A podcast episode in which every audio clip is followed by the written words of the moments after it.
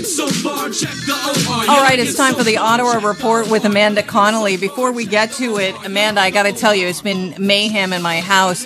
What people don't understand is during the last segment, I lost power because we're having a little bit of a weather issue here. So my house is dark. And of course, my internet goes down. So there's me scrambling around the house. My border collie, who's already high strung enough, uh, is reading my anxiety level as I run to the basement knowing that I've got some sort of battery pack that I can uh, plug my router, router into. I finally, uh, I can't find it. I'm calling Rob on the phone. It's, it's crazy because it's dark in the basement, right? So I finally find it and I'm plugged in and here I am ready to go. But thank you to Chris. I have no idea what you said, but I'm sure it was brilliant during that last segment. Thanks to Rob for dealing with that. And Amanda, I'm glad we're all hooked up glad to be here. I mean, hey, that's this is the work from home life, right? We're all dealing with it. yeah, but hey, thank God for battery backup packs. You got to love those. So we are hearing more reports of people turning away from COVID-19 vaccine clinics. It's just hard to believe because we'd all like to get back to normal. And when we learn about uh, people getting, uh, you know, questioning, should I get Moderna rather, or Moderna if I can wait and get Pfizer, it seems ridiculous. But there's really no difference between them except for branding, right? So how how is this affecting the vaccine rollout? Yeah, I mean this this really is kind of a question right now. I think everybody who's been so excited and so eager to get a vaccine uh, kind of has looked at some of these recent reports about people going to vaccine clinics and being hesitant to get the Moderna vaccine. They want the Pfizer one and kind of going, um, you know, what what what is going on here?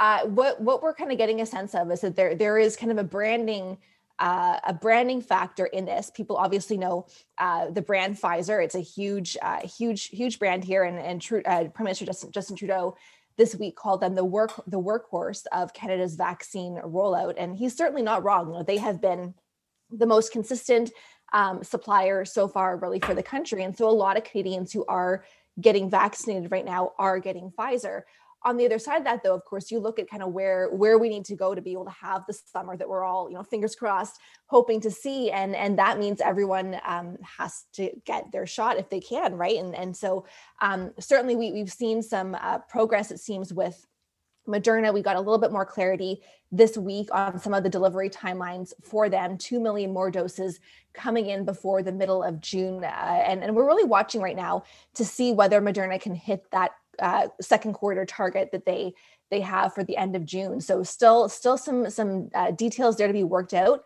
but it certainly seems like the government is getting some more clarity on um, extra doses here coming into the country, and hopefully everyone who who has the chance to go and get get a shot will be able to do so. You know, a couple of weeks ago, we were talking about how elated I was when I got my vaccine. You've since been vaccinated, so you're two weeks in. So congratulations on your newfound antibodies. Hard at work to try and protect you, Amanda. But you uh, weren't going to disclose what vaccine you got originally, but you'd like to give a shout out to Moderna.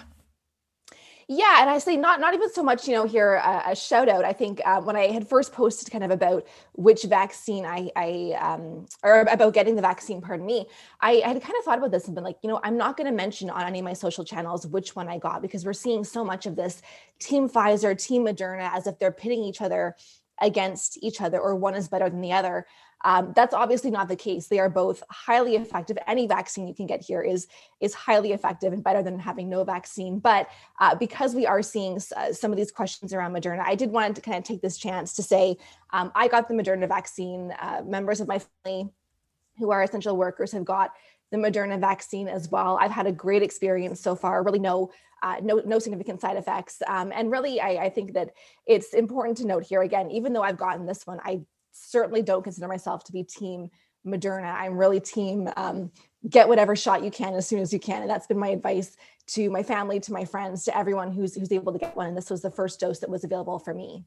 I want to talk about something that I found absolutely shocking appalling, incredible. It was the fact that uh, NDP leader Jagmeet Singh had to apologize yesterday. That's not the shocking part. It's why he was apologizing. What he did Global News obtained video of him not wearing a mask in a vehicle and hugging a staffer who works for his brother.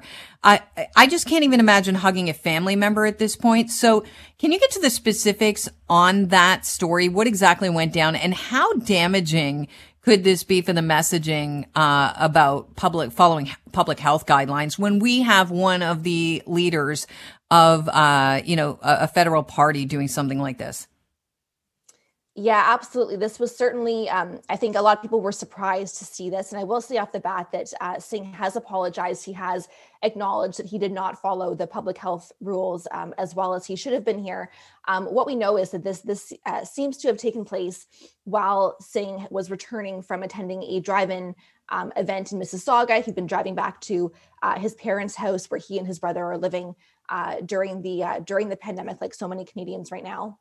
And again, there was this video that that emerged um, that the Global News obtained of um, Singh exiting the vehicle here, not wearing a mask, hugging uh, an individual who turned out to be a, a staffer for his brother. Um, and that really raised a lot of questions because, of course, he's not the first federal leader that we've seen um, facing questions about whether they are they're following these public health guidelines properly. We've seen questions put to Trudeau earlier in the year when he was going across the border into Quebec to uh, the residence where his family was living at the time.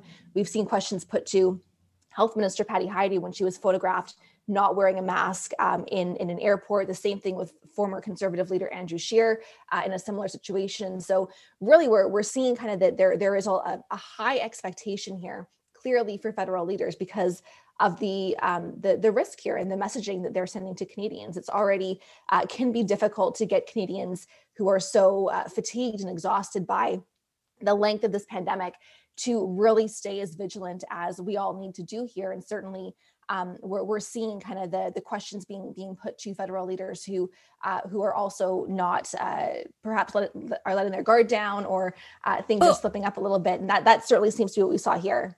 It's appalling to me that he let his, his guard down. I got to be honest, because these are people that should be uh, following the public health guidelines to the letter, to a T. They are the example for the rest of us. You can't ask us to follow rules and then you just willy nilly let your guard down and say, oops, I forgot. Yeah, I think that, that's really why when these stories do come out, we we tend to see a very strong response from people, and, and politically as well. Of course, the, these kind of things do tend to come up um, in in question period on on the Hill here in Ottawa, because again, there's there is that the Canadians are making so many sacrifices right now across the board. There are, um, you know, so many things that people have not been able to do, and that they're putting on hold right now in order to do what is best for their neighbors, for their family, for the rest of the country. And so when you see politicians who appear to be breaking the rules or not following the rules as closely perhaps as they are urging everyone else to do, that really people I think have very very little tolerance right now mm-hmm. because everyone is so exhausted of trying to do the, the best that they can. Um, that that really kind of is the the context here for for why these things can um, can be damaging if if they're not um, handled properly off the bat by politicians. So uh, Trudeau weighed in this week on uh, push by U.S. President Joe Biden for American national security experts and scientists to effectively double down on finding the origins of the pandemic. Um, and what he means by this is find out if they did indeed originate uh, possibly from a lab in Wuhan, China. Can you expand on what Trudeau had to say about Biden's quest?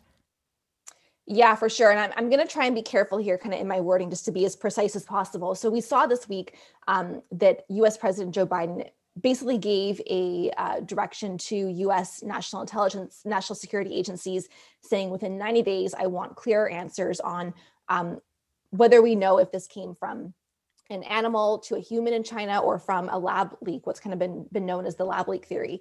Um, this really, again, has been something that we, we've seen a lot of caution around from Trudeau and from Canadian politicians because we know there is a lot of misinformation out there right now. It's really, uh, we're really seeing kind of a heavy focus on what can we actually prove? What facts do we know? What do we have evidence to support?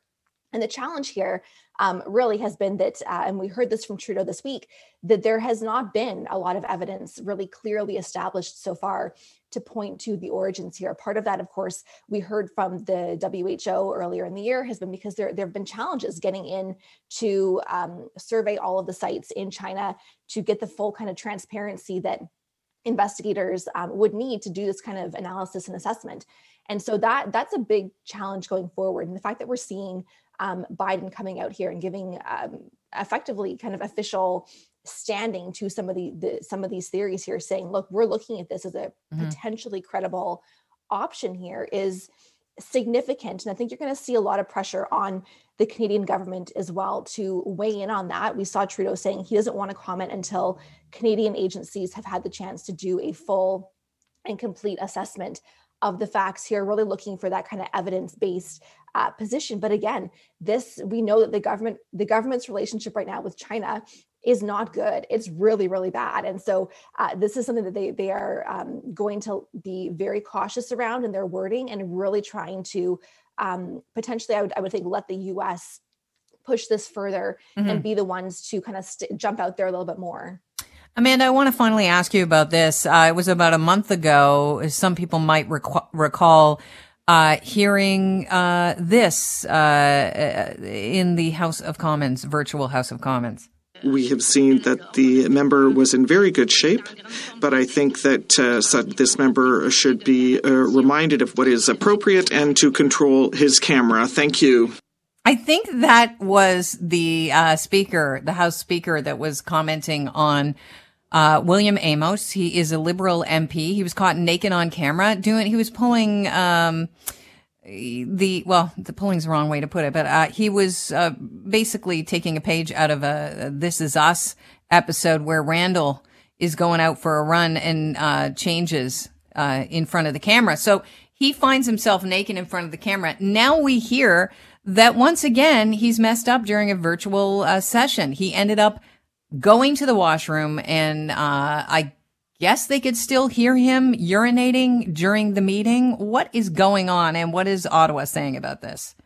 Yeah, so I'll be honest here. I, I think a lot of us have a lot more questions than answers at this point about what exactly happened here. This is a very odd situation. Um, the the details of this really we don't have a lot of a lot of clarity on what we know is that um, yesterday evening will amos put out a statement on twitter saying that he had been there had been an incident he had been um, urinating on camera during a uh, on, a private feed of house of commons proceedings um, earlier earlier in the day and so because of that, he's stepping aside from his role as the parliamentary secretary. He's seeking um, assistance. In uh, what? Keeping what his means. pants up? Yeah, we again, we we don't know what this means, and this this get a belt. Difficult here to talk about this is is it's you look at it happening, you know, once, and there were very, I think, um, serious questions around consent the first time this happened. There was a photo that was shared publicly right. it had not been visible publicly. That was a very separate situation than what we're seeing right now, where he has preemptively come out to address this publicly and is now stepping back from some of the roles and the responsibilities that have been given to him. And we really don't know what's going on here. We don't know what why he was doing this where like what the details were mm-hmm. there was like again it's just a it's a very very odd situation and we're certainly watching to see um, if prime minister justin trudeau is going to be asked about this today when he speaks with reporters because i i gotta tell you i've been covering politics now for up coming up on coming up on a decade pretty soon and it's i cannot think of a situation like this that that is this this just strange and unusual right. that we don't have answers to okay see once when you're caught in front of the camera you're probably never going to do something like that again but twice that seems like a pattern and it might be just a coincidence but somebody clearly doesn't know where their mute button is and can't hold it that's the thing. I mean, I think everyone, I know for, you know, for, for myself, for so many folks, we, we've seen these kind of horror stories over the course of the pandemic of work from home, the cameras are left on. And, and, and I think by now everyone is very, in a sense, hyper vigilant about yeah. trying to make sure that your camera is always off, that you're always, you know, wearing your, your clothes and things like that, especially if you're in a work meeting. Um, and that's kind of part of what, what we, we saw this just kind of shock coming out last night um, on social media from people going, "What what is going on here?" Yeah. Like once might have been an accident, but two, the second time you're really wondering what is going on. Amanda, I want to thank you for your time. Have yourself a fantastic weekend and congratulations on getting yourself vaccinated. Thank you so much. Have a great weekend.